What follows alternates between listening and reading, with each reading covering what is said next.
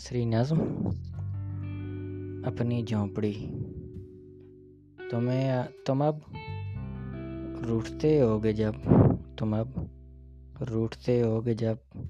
تمہیں یاد آتا ہوگا منانا میرا، یاد بھی کیوں نہ آئے،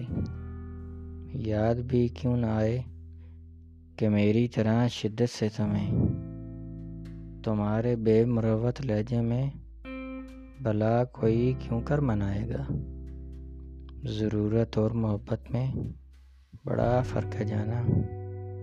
تم کو آسائشوں سے مطلب تھا جو مل گئی ہیں سب تم کو، تو اب بیٹھو اب تنہا مکانوں میں، خبر ہے مجھے تمہارے پل پل کی، مگر تم سے مگر اب تم سے واسطہ نہ رکھنے کی میں نے عمر بھر کی ٹھانی ہے، تنہا تو ہوں میں لیکن مجھ پہ مہرباں ہے چاہت میری، دور دنیا کی وحشت سے پرسکون رہتا ہوں بہت اپنی جھونپڑی میں میں